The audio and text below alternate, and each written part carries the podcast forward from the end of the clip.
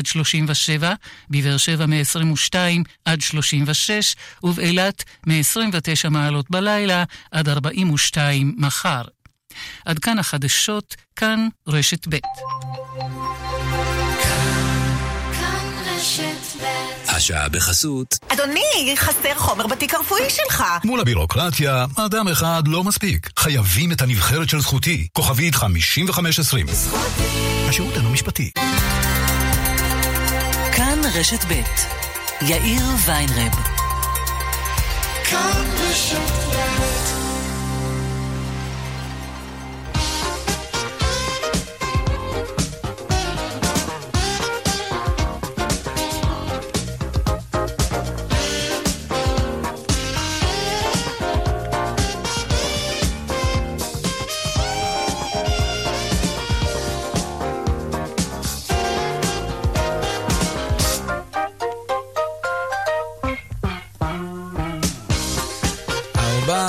ב' ושש דקות ועוד שבע שניות, כאן צבע הכסף ברשת ב', תוכנית רביעית השבוע, שלום רב לכם. יש בוויקיפדיה ערך שנקרא מקצועות עבר. אז ככה, בונה עגלות, כבר אין דבר כזה, גם לא טווה צמר, גם לא מברקן, מי שהיה שולח מברקים פעם. מדליק פנסים, לא ידעתי בכלל שהיה דבר כזה. מחלק קרח דווקא ידעתי, בכל מקרה כבר אין מחלק קרח. כותפי כותנה, כבר אין. מחלק נפט, mm, מעניין כמה הרוויח מחלק נפט, יותר או פחות ממתדלק היום. נושא לפיד, כן, היה פעם, גם רץ צבאי היה, הם תמיד פחדו שיהרגו את השליח, בכל מקרה כבר אין כאלה. וגם נקבנים אין, כאלה שעשו חור בכרטיסיות שלנו. הרשימה הזאת צפויה להתארך מאוד מאוד בעשר השנים הקרובות, כי לא לעולם חוסן. עוד מעט נדבר על הדוח שסוקר את המקצועות היום, שבכלל לא בטוח שיהיו מחר. כאן צבע הכסף, מעכשיו עד חמש, העורך רונן פולק, מפיק צבע הכסף אביגל בשור, הטכנאי אריאל מור, אני יאיר ויינרם, מוזמנים לעקוב גם בטוויטר, הדואל שלנו כסף כרוכית כאן.org.il, מוזמנים ליצור קשר גם בדף הפייסבוק המעולה שלנו, כאן ב', מיד מתחילים.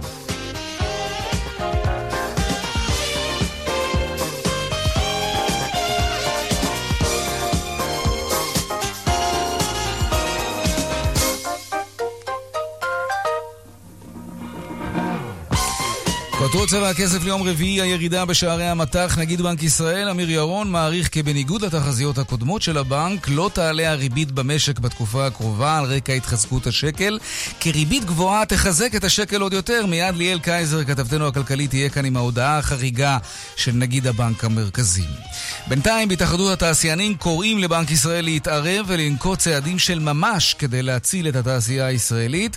לדבריהם, המצב הזה מהווה סכנה לאובדן עסקאות מול יצרנים זרים, וכבר עכשיו הקטין את ייצוא הסחורות מישראל, ואנחנו מתפרנסים מייצוא המשק שלנו, כן? זה הקטין את הייצוא בכמיליארד וארבע מאות מיליון שקלים, זה הרבה מאוד כסף, כפי שאומר לצבע הכסף מנכ"ל התאחדות התעשיינים רובי גינל. שערי החליפין היום בישראל פוגעים באופן חד משמעי ולצערי ארוך טווח גם בתעשייה וגם ביצוא הישראלי וזה יפגע משמעותית ביכולת של המשק לצמוח בשנים הבאות. אנחנו רואים שבעולם, גם בארצות הברית וגם באירופה ואפילו בשוויץ, יפן ובריטניה נוקטים בצעדים כדי uh, לתמוך בתעשייה ולהחליש את המטבע. אנחנו מצפים שבנק ישראל ינקוט בצעדים דומים ביחס לשקל כדי לחזק את הייצוא והתעשייה. עוד בצבע הכסף בהמשך כאמור על עולם העבודה החדש, מדוח שוק העבודה המתפרסם היום עולה כי מקצועות רבים הולכים ונעלמים ולכל הפחות נמצאים בשלבי דעיכה. למשל תפקידי פקידות או קלדנות, ושימו לב גם נהגי אוטובוסים שמאזינים לנו עכשיו, אתם מסומנים כמי שנמצאים במקצוע עם סיכון גבוה להיעלמות כתוצאה מאוטומציה.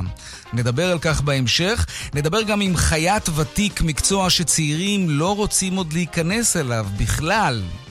רשות המיסים מגבירה את האכיפה בענף הברים והמועדונים. שם המבצע הזה, מס על הבר.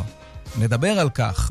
וגם הפינות הקבועות שלנו חיות כיס כרגיל כמדי יום בסביבות 4 ו-30 והדיווח היומי משוקי הכספים. אלה הכותרות, כאן צבע הכסף. מיד ממשיכים.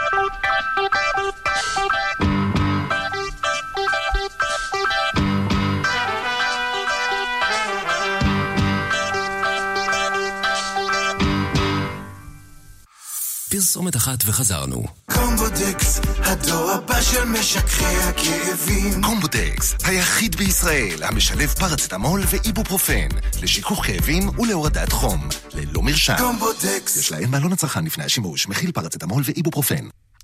אז המטח מוסיף להיחלש המטבעות הזרים ובראשם הדולר ממשיכים לאבד גובה גם היום. שלום ליאל קייזר, כתבתנו לענייני כלכלה, הודעה חריגה של נגיד בנק ישראל.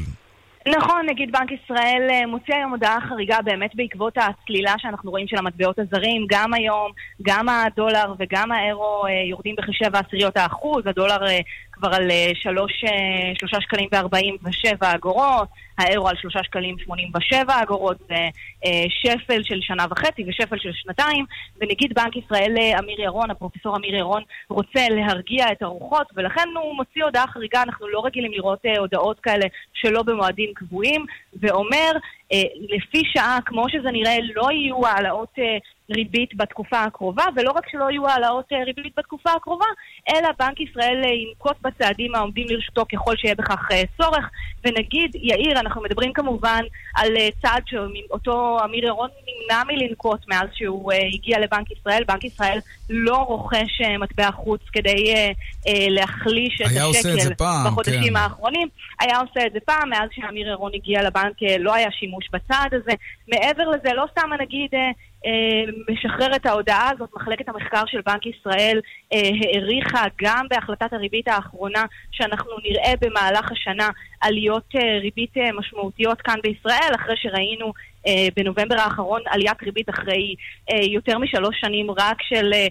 שבהן הריבית הייתה תקועה בעשירית האחוז, ויותר משבע שנים שלא ראינו עליות בכלל, אלא רק ירידות. הריבית היום היא רבע אחוז. מחלקת המחקר העריכה שאנחנו נראה עוד עליות עוד במהלך השנה הנוכחית, ולכן הנגיד אה, ממהר לשחרר את ההודעה הזאת, כי אנחנו יודעים לומר שברגע שפערי הריביות בין ישראל לבין uh, המדינות הזרות, בוודאי uh, אל מול ארצות הברית, מצטמצמים, אז השקל שלנו uh, מתחזק. מצד כן. אחד, ישראל uh, העלתה לפני כמה חודשים את הריבית, מצד שני, היום בערב תהיה החלטה של הבנק המרכזי בארצות הברית, שצפוי להוריד את הריבית שם אחרי uh, כעשור, ולכן הצמצום הזה uh, בין שערי הריבית, בין המדינות, מעורר חשש. בא נגיד בנק ישראל, פרופסור אמיר ירון, ואומר, זה לא יקרה בזמן הקרוב. ליאל קייזר, כתבתנו לענייני הכלכלה, תודה רבה על הדיווח הזה, ושלום טל לאופר, מנכ"ל ספקטרוניקס, שלום לך. אחר הצהריים טובים, מודה לך ולמאזינים. אתה, אתה כבר מושפע? אני כבר מושפע?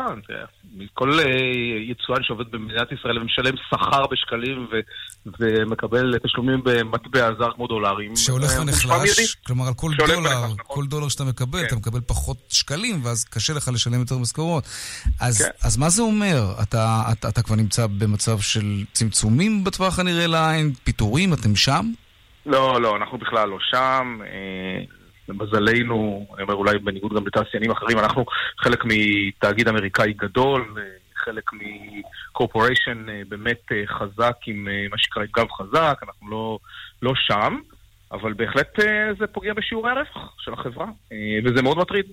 מאוד מטריד, אני מאוד מצפה לראות מה, מה המדינה תעשה, שמעתי מה נגיד אמר היום, אתה יודע, עם הגירעון של מדינת ישראל, אני לא יודע עד כמה אפשר לא להעלות ריביות. אה, והשאלה לאן הולכים, זו השאלה שיותר מטרידה אותי, אה, אם אנחנו נגיע ל, ל, לשלושה שקלים, כבר, או, אם אתה או לשלושה כבר, שקלים. כן. אם אתה כבר מזכיר את מוסדות המדינה, אז פעם באמת, הזכירה גם ליאל קייזר, בנק ישראל או משרד האוצר, היו מתערבים, עושים כל מיני מהלכים כדי לרסן קצת את השקל, כי שקל חזק זה לא דבר כל כך טוב לכולם, בטח לא לכם, התעשיינים נכון. שמייצאים לחו"ל. אין עכשיו מהלכים מהסוג הזה. אתה חושב שזו טעות? תראה, אני רוצה להאמין שזה שוק משוכלל, אז כמה שפחות התערבות אה, עדיפה, אבל אה, אם אני מסתכל מהמבט שלי כיצואן, וכאחד שעיקר הפעילות שלו זה, זה לייצא אה, מה שאני יודע לעשות אה, למדינות אחרות, אני כן מצפה שמדינת ישראל תתערב נקודתית אה, ותסייע בעניין. כי בסוף או שתאפשר לי לשלם שכר בדולרים ולא בשקלים, אז... אה, המצוקה לא תהיה כזאת אה, משמעותית. אבל בהחלט, כשאני מסתכל על שורת הרווח, זה שחיקה ישירה. עכשיו, כל מי שמנהל P&L או רווח והפסד, מבין את זה מיד. אה, עכשיו צריך לעשות הגנות וצריך להחליט לקחת שיקולים כאלה או אחרים, אבל זה פוגע ביצואנים, מה שנקרא בצורה הכי ישירה והכי כואבת שאפשר. זה פוגע גם ביכולת שלכם בעצם להתחרות מול מתחרים שלכם בחו"ל, כי, כי אתם מנסים עכשיו לגבות מחירים יותר גבוהים כדי לפצות על, על, על חוזקו של השקל, עד כמה שזה נשמע הפוך על הפוך. יכול להיות שכבר, אתה יודע להגיד לנו שאיבדת עסקאות בגלל שניסית לגבות מחיר גבוה יותר בעבור מוצרים שלכם? כן, לא הייתי נמהר ולא, לא, אני לא רוצה, לא, לא איבדנו עסקאות, ואתה יודע, אנחנו מתכננים ומסתכלים אה, קדימה, ואנחנו נמצאים אה, חודש בכל ה... בתוך ה... אני קורא לזה אולי קצת פחות בתוך, ה, בתוך הסאגה, אבל אה, אותי מטריד שוב פעם, זה האם אנחנו נשארים ב-349, 347, אנחנו הולכים לכיוון של 3.2 או 3 שקלים. ואז... אה, אוקיי, מה יקרה כשהדולר יגיע לשלושה שקלים? צריך לחשוב מה עושים. מה האפשרויות שם? מה נמצא על השולחן לצורך העניין? כרגע אין לנו שום תוכנית על השולחן, או אין שום תוכנית מגירה כזאת. לא לאן זה עלול להגיע? בוא ננסה, אתה יודע מה, אני מרגיש שלא כל כך נוח לדבר על המפעל שלכם, אבל באופן כללי, כן. תעשיינים ישראלים שמתפרנסים מייצוא, כן, שרוב התוצרת שלהם מוכרים בכלל לחוץ לארץ, וזאת הסיטואציה של דולר שהולך ומתקרב לשלושה שקלים. לאן זה יכול להביא את התעשייה הזאת, שחשופה כך לשינויים במטח? אני חושב שזה בהחלט יכול לדרדר את התעשייה במדינת ישראל, אחד, להקטנת מקומות העבודה, לפיטורין, אני מעריך, אה, כאלה, תעשיינים כאלה או אחרים שלא יוכלו להמשיך אה, אה, אה, ולסחוב את, ה, את השחיקה, וכמובן לעליות מחירים. אז אולי אה, חסידי... ולפגיעה הש... בתחרות הישירה. אז אולי, אז אולי חסידי השוק החופשי צריכים לעשות פאוזה רגע ולהגיד... זה כשל שוק, יש מקרים שבהם המדינה כן צריכה להתערב ולרסן את המטבע המקומי. כי השקל החזק פוגע בנו מאוד, אנחנו הרי משק מוטה ייצוא. לגמרי. אני חושב שהדבר הטוב שאנחנו יודעים זה, זה לפתח טכנולוגיה ולייצר אותה החוצה, לדוגמה. אה, ואני חושב שזה מה שיפה בשוק הישראלי, אבל מצד שני צריך תמיכה של מוסדות המדינה. עכשיו תמיכה נקודתית, אני קורא לזה. אומר, זה שוק משוכלל, הוא צריך לדעת לתקן את עצמו, אה, מה שנקרא, בלי, בלי התערבות כזאת או אחרת. אבל כשרואים שיש כשל, צריך לתקן אותו. וצריך לתקן אותו חכם. טוב, תגיד אה, לסיום. כן, כן, אני רוצה לשאול אותך, אנחנו מדברים איתך מעת לעת, בגלל שהמפעל שלכם נמצא בשדרות, מה, מה קורה נכון. בדרום בתקופה האחרונה? שקט. זה, זה, ש... זה, זה, זה בוודאי הצד החיובי של העניין. נכון, בהחלט. תראה, אני יכול... אני יכול, אני תמיד מקשר את שני הדברים האלה. עכשיו זה שקט, אבל זה עוד פעם, אני קורא לזה, זה בוחן מציאות לקוי של ההנהגה, כולל לגבי, אה, אה, כולל, כולל לגבי נושא הריבית. הרי מה הבעיה פה בדרום או, או בנושא, בכל נושא של, של עזה? זה בכלל לא ימין או שמאל. זה, זה רצון של ההנהגה לטפל בבעיה פיננסית באמצעות כלים צבאיים. כן. וזה לא משנה אם זה ימין או שמאל או אם זה ביבי או גנץ או... בכלל לא רלוונטי. ואני אתן לך את האנקדוטה הכי פשוטה, זה כמו הילד שלי אתמול ניסה להכניס מסמר לקיר עם מברק. זה אותו דבר, כנראה שאי אפשר. כן. אז אני אומר, זה גם נכון לגבי כל מה שקורה, לכשל שוק שקורה פה בנושא, בנושא שערי המטבע, וגם בכל מה שקורה, מה שנקרא, בזירה הביטחונית פה בדרום. שקט, עד מתי? שאלה טובה. שיימשך לנצח. טל עופר, מנכ"ל ספקטרוניקס, המפעל בשדרות, תודה רבה. תודה רבה לך, רונן. תודה. טוב, עדיין בענייני אה, מטח, שלום אורי גרינפלד, כלכלן ואסטרטג ראשי, אה, אורי גרינפלד, סליחה, כלכלן ואסטרטג ראשי, מערך מחקר ואסטרטגיה בפסגות, שלום לך. שלום, שלום. תראה, לאמריקנים והאירופים והאסייתים יש, אה, יש את מלחמת הסחר בין ארה"ב לסין. זה בוודאי משפיע על חוזקו של הדולר. לבריטים יש את עניין הברקזיט וזה משפיע על הסטרלינג. אנחנו כאן בישראל, לעומת העולם כולו, באמת עד כדי כך יציבים? שום דבר לא מפריע לנו? תראה, השקל החזק הוא תהליך כבר ארוך טווח, אבל מה שבאמת קרה ב...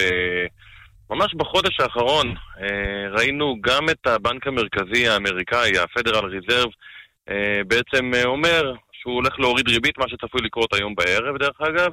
הבנק המרכזי של גוש האירו מודיע שהוא גם רוצה להוריד ריבית, ובנק ישראל למעשה עד היום, דרך אגב, כשנגיד שחרר היום הודעה מיוחדת בנושא, בנק ישראל אמר שהוא שוקל בכלל להעלות ריבית. והמהלך הזה שהיה ממש תוך כדי כמה שבועות, מהלך שמחזק מאוד את השקל לעומת המטבעות האחרים שנחלשים, היה מאוד חזק, מאוד חד, וראינו את הדולר צונח, את האירו צונח, את הפאונד צונח לרמות שפל של אה, הרבה שנים, נכון. גם בגלל הנושא של הברקסיט. אה, והיום באמת אחר הצהריים, נגיד בנק ישראל משחרר עוד על העיתונות ואומר שהריבית פה לא תעלה עוד הרבה זמן, מה שקצת מקל על, ה, על התופעה.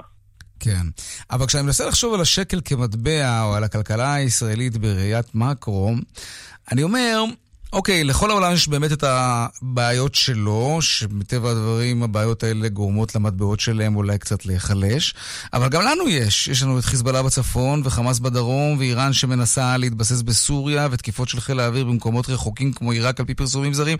אז איך זה שבכל זאת השקל, מבחינת הסחר הבינלאומי, הוא מטבע חזק?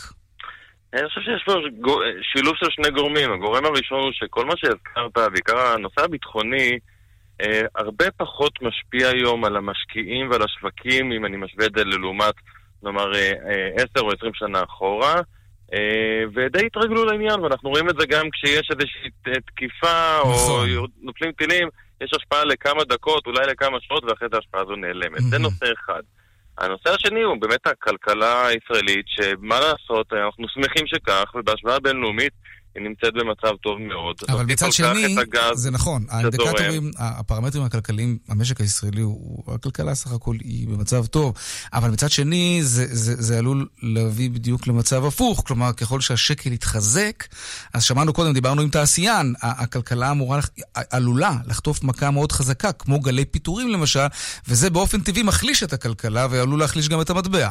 בצד של התעשייה אין ספק, התעשיינים נפגעים, היצואנים הרי מוכרים את המוצרים שלהם בדולרים, נכון. והדולר הזה שווה היום הרבה פחות שקלים, אה, והם נפגעים. מצד שני, הצרכן הישראלי נהנה כמובן ממחירים אה, זולים יותר של המוצרים המיובאים, שלא לדבר בתקופה הזאת שכולם נוסעים לחו"ל, אז אה, שער החליפין נכון, הזה רק עושה להם טוב. במשקל הזה של מה יותר חשוב, הייצוא או הצריכה הפרטית, אין הכרעה מאוד ברורה. אה, בנק ישראל נוטה לחשוב שצריך לחזק את היצואנים, חשוב לחזק אותם, כי הם הקטר, בעיקר אם מסתכלים על תחום ההייטק, זה הקטר של הכלכלה הישראלית, ולכן בנק ישראל מנסה להילחם עד כמה שהוא יכול בתופעה. אבל בסוף המגמות הכלכליות הן אלה שמכריעות ומאוד מאוד קשה להילחם בזה. אורי גרינפלד, כלכלן ואסטרטג ראשי, מערך מחקר ואסטרטגיה בפסגות, תודה רבה. תודה רבה. ערב טוב.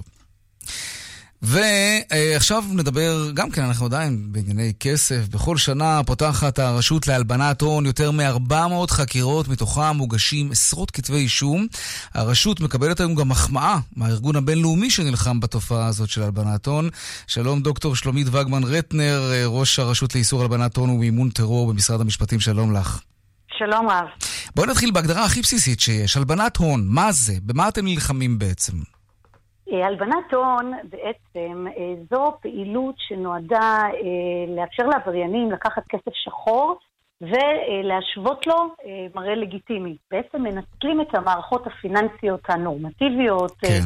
ופעילותן כדי לקחת כסף שחור ולשוות לו מראה לבן. Mm-hmm. כמה כסף מולבן, כמה כסף שחור יש בישראל היום? כמה כסף יכול היה להיות בקופת המדינה והוא לא שם כי אנשים חיים עליו במחשכים? תראה, זו שאלת, אה, הייתי רוצה להגיד מיליון הדולר, אבל... אה, אבל שלא לא יהיה שחור. כן. אה, אבל ההערכות המקובלות הן שמדובר כ-3 עד 5 אחוזים מהתמ"ג, כלומר כ-20 עד 50 מיליארד שקל בשנה, אבל אתה יודע, של ההון השחור, כל, כל מספר זוכה. כן, כמו, בור, כמו חור שחור בחלל. תגידי, מהן השיטות הכי נפוצות להלבנת הון, ממה שאתם okay. אוקיי. יודעים? אז ככה, באמת בסוף כל שנה אנחנו יושבים ועושים סקירה ובוחנים מה ראינו בשנה החולפת. Uh, השנה הזו, אני רגע רק כדי שאני אסתכל רגע על המאקרו, רוצה להגיד, הייתה השנה הכי מוצלחת בחיי הרשות מאז הקמתה, מאז כשבע, לפני 17 שנה, uh, שבה באמת, uh, כפי שציינת בדברי הפתיחה, זכינו לתואר של אחת משתי הרשויות הטובות בעולם על ידי הארגון שקובע את הכללים בתחום. כן, זה בעצם האולימפיאדה של הרשויות לאיסור הלבנת הון, אז יש לנו את הזהב. אה, ישראל אה, התקבלה לארגון ה-FATF, שהוא הארגון הכי חשוב בעולם, שבעצם מאפשר לישראל להיות חלק מפחות מ-40 מדינות שמחליטות עבור כל מדינות העולם מה יהיו הכללים. דבר שחשוב לנו בצורה מדהימה בגלל מימון טרור, שבטח okay. אוקיי. נדבר עליו עוד רגע. והדבר האחרון, גם קיבלנו פרסים מנציבות שירות המדינה על האפקטיביות וההתייעלות. נהדר. אה, במסגרת הזו, אנחנו באים ומנתחים בסוף שנה מה ראינו. אז בשנת 2018 אנחנו רואים את עיקר המגמות אה, בעבירות של עבירות הונאה, עבירות זיוף, עבירות מרמה, כמעט 25% מפעילות ההלבנת ההון נקשרה אליהם. אה, שוחד ושחיתות אה, ציבורית ממשיך להיות תחום אה, פעיל משמעותית עם כ-15%. כלומר, אה, את מדברת על נגיד פקידים שמקבלים כסף מתחת לשולחן וכולי, אבל על אילו סכומים כבר זה יכול להגיע? אה, אנחנו רואים, כאשר בעצם תובעים את מכלול העבירה, לעיתים כאשר ניתן שוחד, טובת ההנאה שמופקת ממנו היא מאוד משמעותית והיא יכולה להביא לסכומים גבוהים. ואני רק אגיד לדברים הנוספים, וזה לא בהכרח לפי היקף כספי, אלא היקף תופעתי, הטיעונים שאנחנו כרגע מדרגים, זה נושא של עבירות מס ועבירות של מימון טרור. דפוסי ההלבנה הנפוצים ביותר שראינו היו בצורה לא מפתיעה בעיקר מזומן, העברות בינלאומיות, פעילות באמצעות נוטי שירותים פיננסיים, מה שהציבור מכיר בעבר כצ'יינג'ים, שהפכו להיות השנה mm-hmm. מוסדרים הרבה יותר, פעילות בנדל"ן ושימוש באנשי קש. אוקיי. איפה נמצאת אבל המסה הקריטית? כלומר, זה משהו שאנשים מהיישוב עושים, את יודעת, מורים פרטיים, בעלי מלאכה זעירה, נגרים, אינסטלטורים, טכנאים, או שהמסה הקריטית נמצאת דווקא בחברות הגדולות? אנחנו ברשות לאיסור הלבנת הון מדברים על הלבנת ההון. אגב, ערבוב נפוץ הוא לעיתים בין עבירות מס והלבנת הון. יש חיבור מסוים, כשעבירות מס חמורות מעל רפים מסוימים, מיליון שקל בדרך כלל, ואם זה ארגוני פשיעה אז פחות, נחשבים כעבירת מקום להלבנת הון.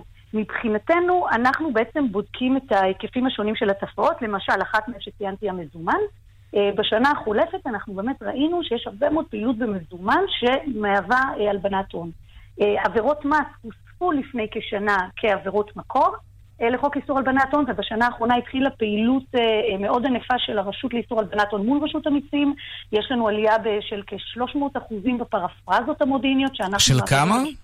300 אחוז של עלייה בפרפרזות המודיעיניות שהרשות לאיסור הלבנת הון מעבירה לרשות המיסים, ובאמת תחילת עבודה ופיתוח תיקי דגל משמעותיים בתחום הלבנת ההון, כלומר עבירות מס שמבוצעות בהן גם הלבנת הון.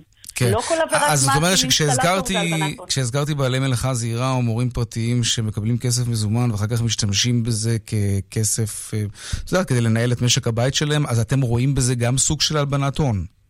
השאלה היא הרף הכספי. לאדם מן היישוב, במרכאות, הוא יצטרך לעבור סף של העלמות מס של מעל מיליון ש"ח אוקיי. כדי להיכנס לתחום הזה של הלבנת הון. הלבנת הון מתייחסת לעבירות כלכליות משמעותיות. ולכן יש רשימה מאוד מוסדרת בחקיקה שמגדירה מהן אותן עבירות. וכנראה שהמקרים שתיארת עשויים להיות מחוץ לכך. זה עבירות בפני עצמן, רשות המיסים נלחמת ונאבקת בהן, אבל אנחנו ברשות מסתכלים על הכספים הגדולים יותר והמשמעותיים. טוב, תמשיכו לעשות עבודה טובה, זה חשוב, כי קופת המדינה הייתה יכולה להרוויח, לפי מה שאת אומרת, עוד 20 מיליארד שקלים, זה לא רע בכלל. אנחנו צריכים את זה גם, ראינו את הגירעון. דוקטור שלומית ווגמן, וגמן רטנר, ראש הרשות לאיסור הלבנת הון ומימון טרור במשרד המשפטים, תודה רבה. תודה לך. עכשיו לעניין הבא שלנו, יותר מ-6,000 משפחות זכו בדירה במסגרת מחיר למשתכן באשקלון, אבל מאז רובן בעלתה מוחלטת למחירי הדירות שנותרו עלומים. אף אחד לא באמת יודע כמה הדירה תעלה לו בסופו של דבר, אבל הם כן יודעים שהם ייאלצו להוסיף לפחות רבע מיליון שקלים, וקבלנים רבים עדיין לא קיבלו אפילו היתרי בנייה. באשדוד השכנה נחתם הסכם גג לפני כשנתיים וחצי. גם שם אין שום התקדמות. אסף פוזיילוב, כתבנו בדרום, מדווח. ליאור ומיטל יעקב מנסים לעבור מנס ציונה המבוקשת לאשקלון. מחירי הדירות שהתייקרו שם מאוד בלתי אפשריים עבורם, אז החליטו לעבור לאזור המשפחה. לפני שנתיים וחצי הם זכו בהגרלת מחיר למשתכן באשקלון עם כ-6,700 משפחות אחרות. ומאז שום דבר. חודשים מתקדמים, אנחנו משלמים שכירות וזורקים כסף לפח. שום דבר לא מתקדם. כל אחד זורק את האחריות לצד השני. פעם העירייה זורקת את האחריות על משרד השיכון, משרד השיכון זורק את האחריות על העירייה. ואנחנו נמאס לנו, אנחנו רוצים תשובות. סדר גודל של דירת 100 מטר שהייתה אמורה לעלות 830 אלף, היום תעלה בערך 870. הדבר הזה הוא רק יריית הפתיחה, זה לא זבנג וגמרנו. הרבה אנשים התארגנו ואנחנו ממש ממש לוקחים את זה אה, רחוק ומתארגנים. אנחנו לא נוותר עד שלא, עד שלא ימוצו כל הזכויות שלנו, ומגיע לנו דיור בר השגה. לכן, אחרי שהקבלן נפנה לעירייה, העירייה לקבלן, ואז למשרד השיכון, כשאיש לא נותן תשובה קונקרטית, אתמול הפגינו מול עיריית אשקלון. מגיע תשובות!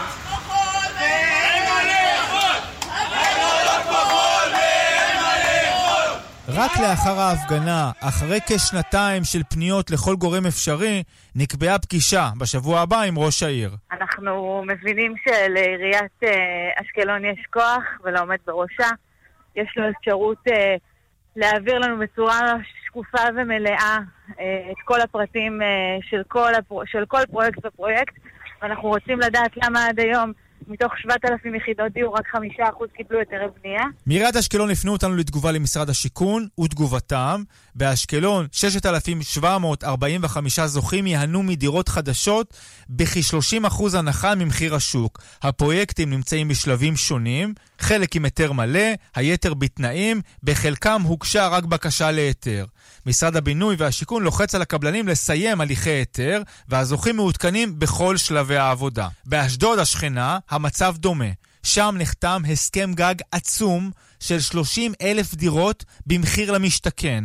ההסכם נחתם לפני כשנתיים, ועד היום לא התבצעה אפילו הגרלה אחת במחיר למשתכן.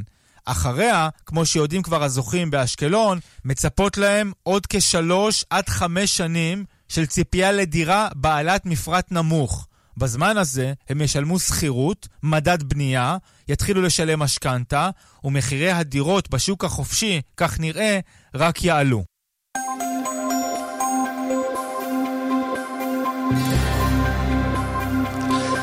אלו הם הדיווחים מכאן, מוקד התנועה באיילון צפון העמוס ממחלף חולון עד ארלוזרוב, דרומה יש עומס ממחלף רוקח עד לגוארדיה, ובדרך 6 צפון העמוס ממחלף נשרים עד בן שמן, וממחלף חורשים עד אייל, בהמשך ממחלף בקה עד עירון בגלל תאונת דרכים, סעו בזהירות, דרומה על כביש 6 יש אה, עומס ממחלף נחשונים עד בן שמן. דיווחים נוספים בכאן, מוקד התנועה הכוכבי 9550 ובאתר שלנו, אתר התאגיד, אתר כאן פרסומות, ומיד חוזרים חיות כיס. מיד חוזרים עם יאיר ויינרב. עובר עליכם עוד בוקר שמבוזבז בפקק? משרד התחבורה וחברת נתיבי איילון מקימים את הנתיבים המהירים, הדרך החכמה למרכז. נתיב ייעודי מנתניה ועד ראשון לציון יאפשר להשאיר את הרכב בחניונים ענקיים ולהגיע במערכת הסעת המונים מתקדמת אל מוקדי התעסוקה במרכז תל אביב וברמת גן. והכל חינם. נתיבים מהירים, השינוי בדרך. אוף, עוד מלון? דווקא לא. מלונות פרימה, כל מלון עם רעיון. אה? כוכבי 99-95, פרימה. שירבית שלום. היי, זה חנוך דאון. תגידי, מה נסגר איתכם? אנשים לא עוזבים אותי, יש לי משפחה. את יודעת שאני ישן ברכב? סליחה? אני מבין שהורדתם את מחירי הביטוח, אבל כמה? בואו תחלקו מתנות וזהו, למה לא? יש, חודשיים מתנה בביטוח המקיף לרכב. וואלה? ואת יכולה לארוז לי את זה? יש לי אירוע בערב, ידידה ממג"ב. כוכבית 2003 שירבית. כפוף לתקנון. דיוויד גארט, הקנה הווירטואוז, חוזר לישראל עם להקתו במסגרת סיבוב ההופעות העולמי החדש שלו. כהרגלו ישלב המופע להיטי רוק, פופ, בלדות ומוזיקה קלאסית. 19 בספטמבר, תל אביב, היכל מנורה מבטחים, כרטיסים בלאן, כוכבית 8780.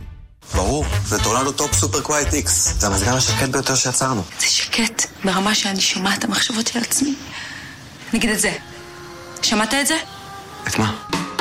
חדש בטורנדו, Top Super Quiet X, שבע מהירויות, multi swing ושבע שנות אחריות מלאה. בקיץ הישראלי, טורנדו. כפוף לתקנון. פנסיה, פנסיה, פנסיה, פתאום נהיה באופנה לפרסם פנסיה. אבל פנסיה זה לא אופנה. פנסיה עושים במגדל, חברת הביטוח הפנסיוני המובילה בישראל. גם בפנסיה. טוב שיש מגדל מאחוריך. אין באמור תחליף לייעוץ או שיווק פנסיוני על ידי בעל רישיון המתחשב במאפייניו האישיים של כל אדם. כאן רשת ב'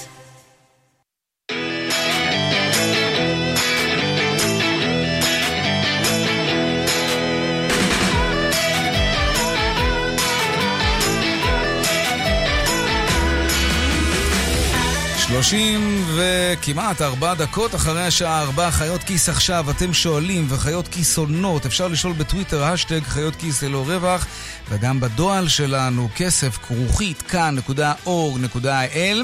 היום, יום רביעי, אז מדברים על הפודקאסט, על ההסכת חיות כיס, והשבוע על הקשר בין וסת ותחבושות היגייניות.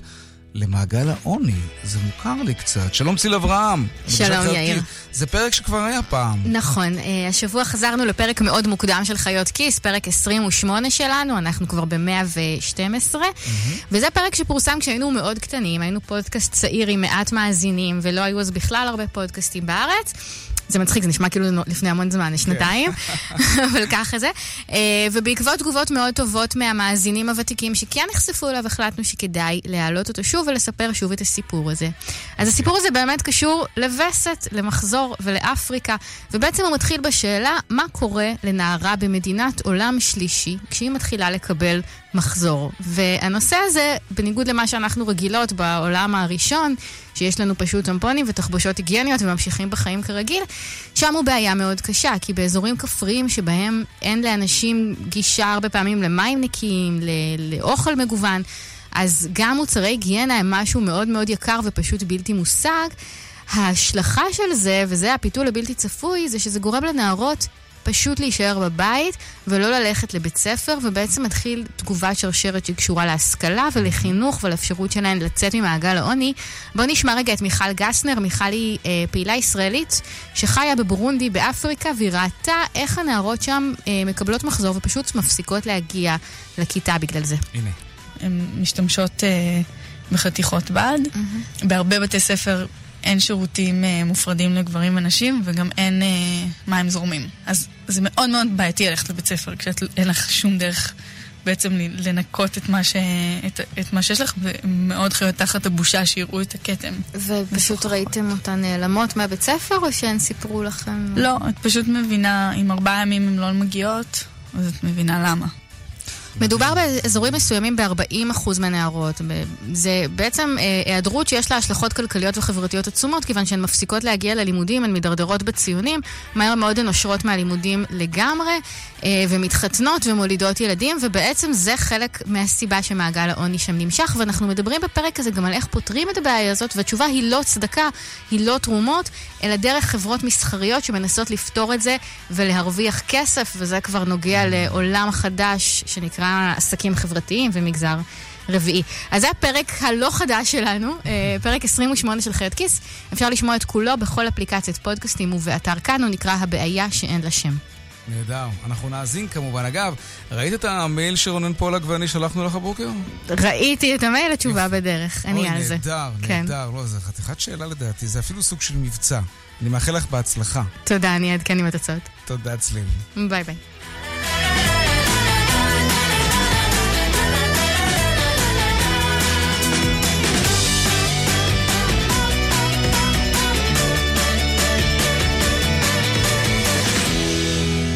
טוב, רשות המיסים מגבירה את האכיפה בענף הברים והמועדונים. השם של המבצע הוא מס על הבר. והשיטות שגילו פקחי רשות המיסים של חייבים שמנסים להתחמק מתשלום מיסים הן שיטות מגוונות ואפילו מקוריות. שלום אפרת אורנשטיין, ממונה אזורית מע"מ תל אביב מרכז ברשות המיסים. שלום, אחר הצהריים טובים. מה זה נקרא שיטה מקורית למשל?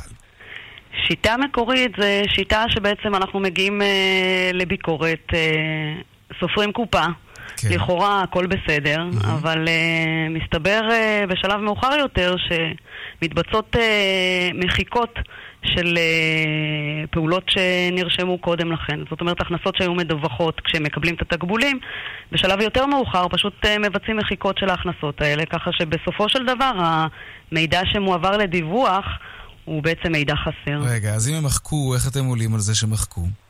אנחנו יוצרים קשר עם uh, בית התוכנה ומקבלים את הקבצים, uh, של הקבצים במבנה אחיד של הקופות ויכולים להתחקות אחר כל המחיקות האלה. רגע, ואם בעל העסק סוגר עם בית התוכנה, שהוא לקוח שלו, כן, ש... ש... שלא, שלא יעביר, אז אתם בבעיה. או שאין דבר אה, כזה? לא, יש סעיפים בחוק מע"מ, שעל פי הסעיפים כן. האלה יש לנו את הסמכות לדרוש את uh, כל הנתונים האלה, וכמובן שאותו איש של בית תוכנה חייב להעביר לנו את, ה, החומר. טוב, מבצעים מהסוג הזה, בטח בענף חיי הלילה, זה אומר מן הסתם להגיע לפאבים ולמועדונים בשעות לא ממש שגרתיות, אני מניח. נכון, נכון. מה שקורה זה שהענף הזה, שעות הפעילות של העסקים בענף הזה, הם uh, בעצם שעות שלא חופפות לשעות העבודה שלנו, ואף אחד לא באמת מצפה לנו שנבוא uh, בלילה. ככה שאנחנו הפעם אה, הפתענו והגענו, והחשש אה, היה שיהיו אה, ליקויים בדיווחים, ובאמת נמצא שכך הדבר. באיזה סדר גודל? אה, זה יהיה כרגע אה, לא, לא אחראי להגיד את סדר הגודל, כי התיקים כרגע עבר אה, רק שבוע ימים מיום המבצע, והם כרגע נמצאים בהליך של ביקורת. אני מניחה שיהיו חיובים של כמה, כמה מיליונים. כמה מיליונים. כן. תגידי, וכשאתם נכנסים לתוך אה, פאב כזה או מועדון, ואנשים, אתה יודע, בשעה כזאת כבר מבוסמים, ויש לא מוזיקה נעים. ברקע, וכולם מבלים ומחייכים, ופתאום מגיע אה, פקיד מע"מ, זה, זה קצת פארטי פופר, לא? אה, זה לא נעים, אבל אנחנו השתדלנו לעשות את זה בצורה, אה, ככה לא להפריע, ל... לא להפריע למי שחוגג ומבלה, והאמת היא שזה לא לקח זמן, אה, עצרנו את, ה... עצרנו את הקופה לכמה רגעים קטנים, עשינו את העבודה שלנו. אתם פשוט ניגשים לקופה, כלומר, אם למשל אומר לכם הברמן, הבעלי העסק לא נמצא כאן, לא יכול לעזור לכם, אז מה, אז אנחנו אתם... נותנים זמן סביר לבעל העסק להגיע, ובסופו של דבר מחכים, נותנים זמן סביר, אם הוא לא מגיע תוך זמן אה, סביר. בסך הכל אנחנו באים, מבצעים ספירה של הקופה, ו... כמה זמן ספירה כזאת אה, נערכת? או, וואה. אה, תשמע, היו פאבים ומועדונים שלקח הרבה זמן, מאחר ולא מדובר בקופה אחת, אלא היו אה, מועדונים של תשע קופות, או שש קופות. אז זה לוקח משהו כמו שעתיים בערך, שאנחנו עוברים מקופה לקופה. מקופה לקופה. כלומר, לא משביתים את כל הקופות, כי הם צריכים לא. לעשות כסף בינתיים. לא, לא, לא, אנחנו חייבים לתת לעסק להמשיך לעבוד. כן, אני רואה שבעכו למשל אמר לכם בעל פאב שהוא הרבה להשתמש אה, ב- בביטולים, נראה לי המחיקות, זה בעצם כן. הכוונה, כן. אה, כי לקוחות בורחים לו. לקוחות, זה היו, זה חלק, חלק מהטענות. חלק טענו שהלקוחות אה, בורחים ולא משלמים אז הם מאפסים את החשבון. כן. חלק טענו שזה המלצרים שמתלמדים, אז מוחקים את החשבון. היו כאלה שאמרו שהם אה, ככה מצ'פרים בצ'ייסרים. אז הם מוחקים את החשבון, וטעות בהקלדות, וטיפים של מלצרים, ו- ועוד ועוד. אוקיי. תגידי, ויש יש גם לפעמים תגובות לא כל כך נעימות, נכון? קראתי איפשהו שריססו כן. ריססו אתכם בגז בג- מדמיע. כן, בירושלים, כן, כן. וואו. כן. מה, איזה עוד מקרים מהסוג הזה? מה? אה, זה המקרה זה היה נפוץ? זה. הכי קיצוני שהיה. לא, לא היה משהו. בסך מה, מה הכל... קרה אה, במקרה הזה אחרי שריססו אתכם בגז מדמיע? קראתם למשטרה או שאתם המשטרה מראש הייתה מגיעים איתנו, כל הזמן? המבצע היה בשיתוף, בסיוע של, אה, של המשטרה, ככה שהם יהיו איתנו לאורך כל הדרך. כן, זה תמיד ככה כשאתם יוצאים למבצעים? מבצעים מלווים ב- בסדר גודל כזה, כן, הייתה היערכות, אה, היערכות מוקדמת, אה, זה היה מבצע משולב עם, בסיוע של המשטרה, בסיוע, בסיוע בתל אביב זה היה בסיוע של כיבוי אש. מה מצאתם אגב באותו פאב שריססו אתכם בגז מדמיע? בטח היה להם מה להסתיר. כן, כמו כולם, העלמות של אה, כספים, או כספים שלא נרשמו, לא, לא נרשמו או אה, מי, מחיקות מי בה. ריסס את הגז מדמיע הזה? הבעלים של המועדון? לא הבעלים, אה, אנשים אה, עוברי אורח. אה, כן? אה, כן, חלק מהאנשים שהיו במסיבה. אה, טוב, זה לא לא התאים להם כנראה הנוכחות שלכם שם, זה כן. לא, באמת זה לא כל לא כך נעים, אבל אין ברירה. יש גם תגובות כאלה. אנחנו פעם הבאה נערך, אני מקווה נגיע עם מסכות אב"ח. אוי ואבוי. אפרת אורנשטיין, ממונה אזורית מע"מ תל אביב מרכז ברשות המיסים, תודה רבה, בהצלחה. תודה שלא יעלו. מיסים, זה הקופה של כולנו אחרי הכל. אמן. בטח, מה זה שונאים אותי עכשיו מלא אנשים. תודה. תודה, ביי. ביי. עכשיו נדבר על המקצועות uh, במשק, uh, למה יש ביקוש, מה פחות צריכים, באיזה מקצוע משתכרים הכי הרבה והכי פחות. היום פרסם, uh, פורסם דוח של משרד העבודה והרווחה, הוא פרסם את הדוח הזה, ושם אפשר ללמוד משהו על מקצועות העתיד וגם על מקצועות העבר. בקיצור, לאיזה כיוון כדאי ללכת אם אתם בדיוק מתלבטים. שלום רונן מניפז, מייסד ומנכ"ל קבוצת uh, M51, שלום לך. אהלן, מה נשמע? בסדר גמור. טוב, באופן לא מפתיע, מקצועות ההייטק, בעיקר עולם התוכנה, צומחים מאוד, מתגמלים מאוד. כן, הם אה, מתגמלים מאוד. אה, אין ספק אה, שהשוק הזה הוא שוק צומח, רק שאסור לטעות מהדוח, הוא צומח בגלל שהשוק הזה ענק והוא גלובלי. כלומר, מקצועות התכנות הן עולמיות, לעומת מקצועות כמו חייטים לצורך הדוגמה, שהן מאוד לוקאליות. תכף נדבר עם חייט, כן. אוקיי. מה, מה עוד מועלה מהדוח הזה? אילו עוד מקצועות נמצאים ככה בירידה חדה מבחינת הצורך בהם, וכמובן גם התגמול שלהם? אז לפי הדוח עולה שהמקצועות, אה, אני אקרא להם המקצועות שהם דורשים למידה אה, מועטת יחסית, כמו חייטים וקלדנים ופקידים למיניהם, הם מקצועות שהם בירידה. אה, זה המקצועות שהם יותר טכנולוגיים, כמו הנדסאים ותוכניתנים למיניהם, הם בעלייה מסיבית, גם בשכר וגם בכמות התעסוקה שיש. המקצועות החלשים, נגדיר את זה ככה, כן, מקצועות החלשים, יש להם בעצם, לפי מה שאתה אומר, קשר ישיר למה שעתיד להיות מוחלף בידי uh, בינה מלאכותית, אוטומציה. זה, זה, אי אפשר כמובן להתעלם מזה, נכון? נכון, אבל הפוך, אני, אני הפוך, אני אפילו לא מתעלם מזה, אבל אני גם משליך את זה לעולם התוכניתנים גם. כלומר, צריך להבין, הדוח הזה, כציפייה לשלוש שנים, הייתי ממליץ לכולם כמובן להיות במקצוענים, אה, נקרא להם המצליחים יותר כרגע. אבל אסור להתעלם מזה שגם תוכניתנים הם איום מאוד גדול מאוטומציה. בסדר, אני, אה, אני אתן דוגמה כדי להעביר את זה. וויקס חברה ישראלית מדהימה שמפשטת את הצורה שאתה יכול לעשות אתר אינטרנט בלי להיות מתכנת. עכשיו, זה, אתה, זה חברה נפלאה, אבל מצד שני גם הם לקחו את העבודות ממתכנתים ומעצבים. כן, ממש ה... ככה?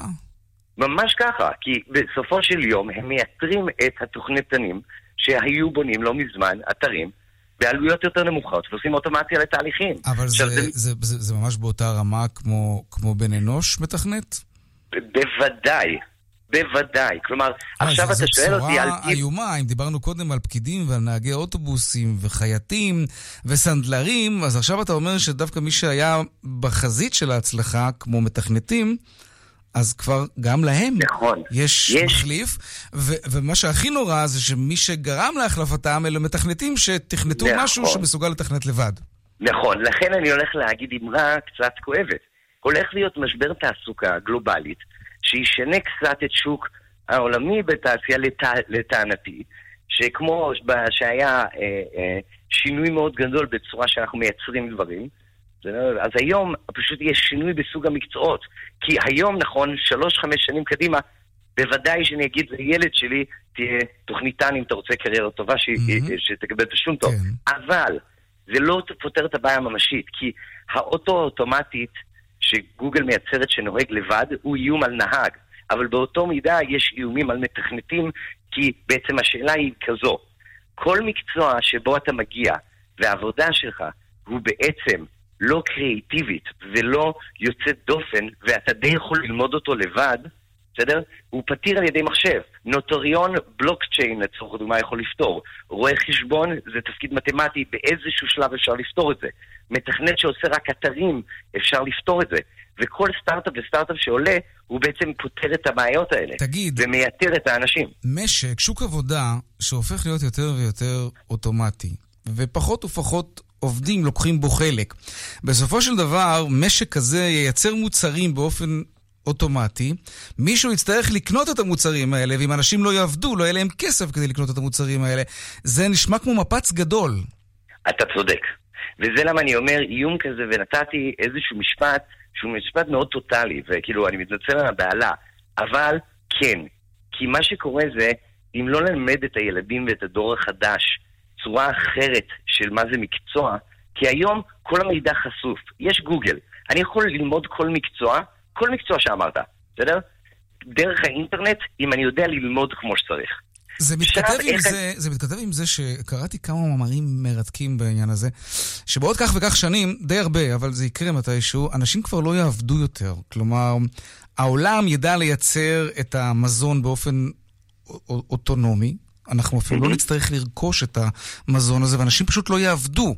מין סוג של עולם אוטופי, אני לא בטוח, כי אני, אני לא יודע מה בן אדם עושה בלי עבודה, מה הוא כן יעשה. אתה, אתה מכיר את התיאוריות האלה של עולם שאנשים לא יצטרכו לעבוד לפרנסתם? אה, כמובן. אני פשוט אגדיר אותו קצת אחרת. כי זה לא שהם לא יעבדו, אבל נאלץ למצוא זירות חדשות לתעסוקה. לעשייה, כלומר, כן. לעשייה. לאו דווקא פרנסה. זה... ידוע, עכשיו זה אבולוציה, כן? בני אדם בהתחלה היו צריכים לצאת לצוד, אחרי זה הם למדו איך לגדל לצורך הדוגמה תותים וללקט, ואז הם שמו נעליים. ואז הם נכון. שמו לבוש. ואז, ואז הם בייתו את בעלי החיים ולא היו צריכים לצוד אותם יותר, כן. נכון, אז יש חיה חדשה שהולכת להיווצר מהסיפור הזה כנראה, כי אנחנו לא נשאר משועממים, כי זה העולם ואבולוציה, אבל בהחלט העולם הישן הזה של מקצועות, בסדר? הוא כן. בסיכון כן. מאוד מאוד גדול, לטעמי. וצריך לחשוב על מה אנחנו מלמדים את הילדים שלנו. יכול להיות שזה כבר מאפיינים, איך ללמוד יותר מהר, מעניין. איך להיות קריאיטיביות, קריאיטיבי, וזה דווקא משהו יותר יעיל מאשר להיות אה, מקצוע. תודה רבה, רונן מניפז, מנכ"ל ומייסד קבוצת אה, M51. תודה רבה. באהבה, תודה רבה, שיהיה יום טוב. גם לך, ושלום רובין אה, דברייב, חייט, שלום לך. שלום, שלום. כמה שנים אתה חייט? אני 35. 35. אתה חייט בן חייט? חייט, כן. לא, לא בן חייט, חייט חייט אבל. אה, אוקיי. לא. ותגיד, כמה שנים אתה מאמין שהמקצוע שלך עוד יהיה קיים? יהיה, יהיה קיים עוד. תמיד? תמיד, תמיד, בטח. אבל אתה רואה שהיום, זה, זה נכון גם לגבי סנדלרים נאמר, אה, בערך בכל עיר בינונית, אתה יכול למצוא אחד, שניים כאלה, לא, לא, לא יותר. למה? זה כן מלמד, כן, חייטים. כן, יש חייט ויש חייט. יש חייט שתופר מאלף עד תו, שגוזר בעצמו, תופר בעצמו, זה חייט. מה שהוא יושב ועושה רק מכפלת של מכנסיים או תפר פה, תפר שם, זה לא חייט. היום כש... זה תלוי, תלוי במה תשב, אם שם בתבר במכפלת, זה משהו אחר. אבל אם, אם אתה חייט כבר, אתה אומר עשרות שנים, אתה בוודאי זוכר שהיו לך פעם הרבה יותר מתחרים מאשר היום. יש לא, פחות לא חייטים, נכון, לא? היו פחות מתחרים. היו פחות היום מתחרים. יותר. יש, היום היום יותר. יש יותר חייטים מאשר היו לפני 30 שנה? כן, כן, היום יותר. וואו, ממש הפתעת כן, אותי. כל, כל, כן, היום יותר. כי היום כש... אתה יודע, היום אנחנו קונים בגדים לא כמו פעם, שאתה קונה זוג מכנסיים לחמש-שש שנים. היום אתה קונה זוג מכנסיים, ובעונה הבאה אתה כבר מחליף את זה. אז אנשים מטבע הדברים באים פחות לתקן. לא, לא, מתקנים, עדיין עוד רוחסה מתקנים, היום גם לא זורקים מכנסיים ממכנס רחב שהיה להם פעם, עושים סקיני, יותר צר אותם, יותר קצר, יותר צר, הופכים את זה לסקין של היום, האופנה של היום. תגיד, אם נגיע אליך אותו עכשיו... דבר גם חליפות, אותו דבר הכל. אם נגיע לסדנח שלך עכשיו, לחנות שלך, מה, מה נראה על שולחן העבודה? אה, תראה, יש פה כל מיני, יש בו גם חדשים, גם דברים ישנים. הילדים שלך הולכים תלוי, בעקבותיך? תלוי, ת- אה? הילדים שלך הולכים בעקבותיך? אה, רק אחד, כן. כן? הוא רוצה להיות חייט. תופרת, כן. תופרת היא רוצה להיות. כן, גם מ- בהזמנות, לא לא תיקון, לא? תיקון. זה מה שנקרא מאב תראה, יש? אה, יש שינקר, יש כל מיני שמלמדים. טוב, אה, תשמע, קודם כל זה מעורר השראה, העובדה שאתה חושב שהמקצוע הזה שכל המומחים אומרים שכבר עוד מעט לא יהיה קיים, אתה דווקא מאמין שהוא תמיד יהיה קיים. לא, לא, לא, לא. ואתה זה אפילו מספר לנו יש. שיש לך יותר מתחרים ממה שהיו לך לפני 30 שנה. נכון, היום יותר- היום יותר יש, כן. רובין אה, דברייב, אה, בעלים של אה, חנות, אתה חייט בעצם. כן? חייט רובין, כן. חייט רובין תל אביב. תודה רבה. ובהצלחה לעוד שנים. רבות של פרנסה. אמן, אמן, תודה. תודה. ביי.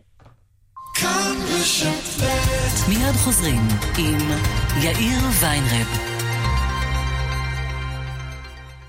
טיפ מהיר שכדאי להכיר. את מסנני המזגן מומלץ לנקות לפחות פעמיים בשנה כדי לשפר את יעילות זרימת האוויר ממנו. מתייעלים וחוסכים. איתכם בכל רגע, חברת החשמל.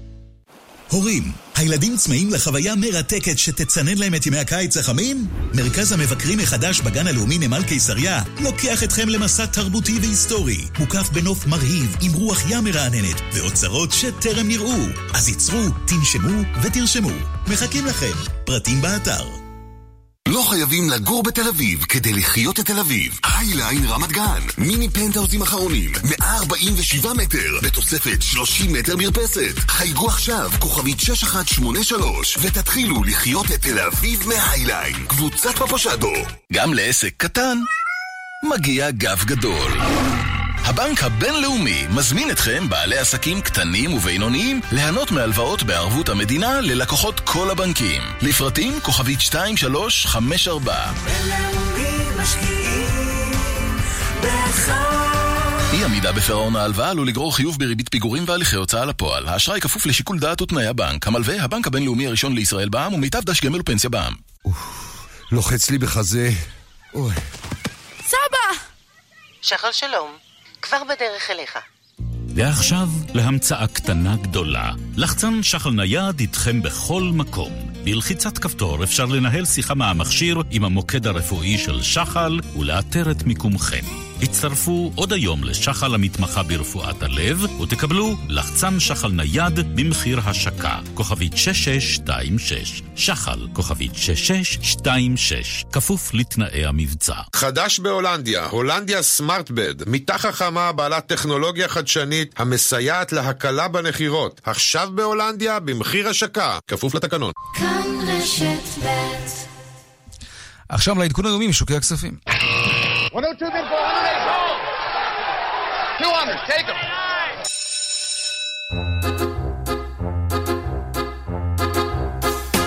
שלום דוד לוינסון, אנליסט מניות ביחידת המחקר של בנק הפועלים, שלום לך. אחר צהריים טובים יאיר. המסחר בבורסה לניירות ערך בתל אביב התנהל היום בעליות שערים. מדד תל אביב 125 עולה בכ-8 עשיריות האחוז ונמצא בשיא. מדד תל אביב 35 עולה גם הוא בכ-8 עשיריות האחוז, כאשר כי"ל והחברה לישראל בולטות לחיוב בשל דוחות טובים שפורסמו הבוקר. המסחר מתנהל במחזורי מסחר בינוניים סביב ה-950 מיליון שקלים. בבורסות אירופה, מדדי המסחר המובילים נסחרים במגמה מעורבת. בארצות הברית נפתח המסחר גם הוא במגמה מעורבת, כאשר עיני השוק נשואות להודעת הריבית של הפד, והציפיות הן להפחתת הריבית ברבע אחוז. נסיים בשוק המטח, בו התחזק היום השקל מול הדולר והיורו באופן מתון במספר מאיות האחוז, אולם חצה את רף השלוש וחצי שקלים לדולר. מגמת האיסוף התמתנה לאחר שנגיד בנק ישראל התייחס להתחזקות השקל והודיע כי ריבית בנק ישראל לא תעלה במשך זמן רב. שערו היציג של השקל מול הדולר נקבע על 3 שקלים 49 אגורות ו-9 עשיריות האגורה. שערו היציג של היורו נקבע על 3 שקלים 90 אגורות. עד כאן משוקי הכספים, המשך יום טוב. דוד לוינסון, אנליסט מניות ביחידת המחקר של בנק הפועלים, תודה רבה.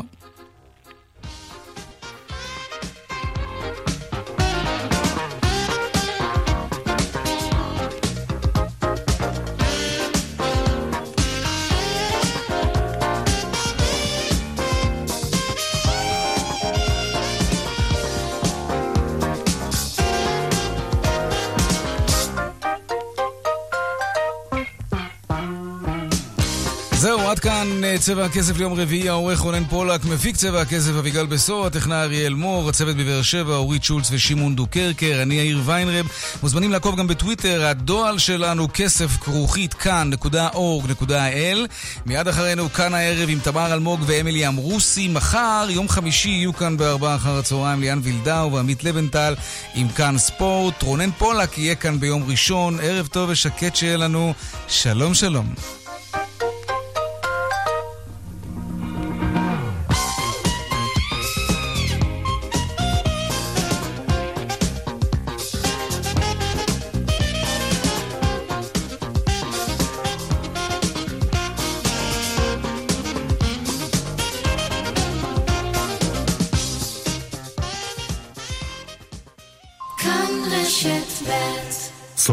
את הרשימות לבחירות לכנסת ה-22. כאן רשת ב' במשדר מיוחד. יעקב אייכלר, עמוס שפירא וזאב קם באולפן, עם כל הפרשנויות, הדיווחים והדרמות של הרגע האחרון. סגירת הרשימות לכנסת. מחר, תשע וחצי בערב. כאן רשת ב'.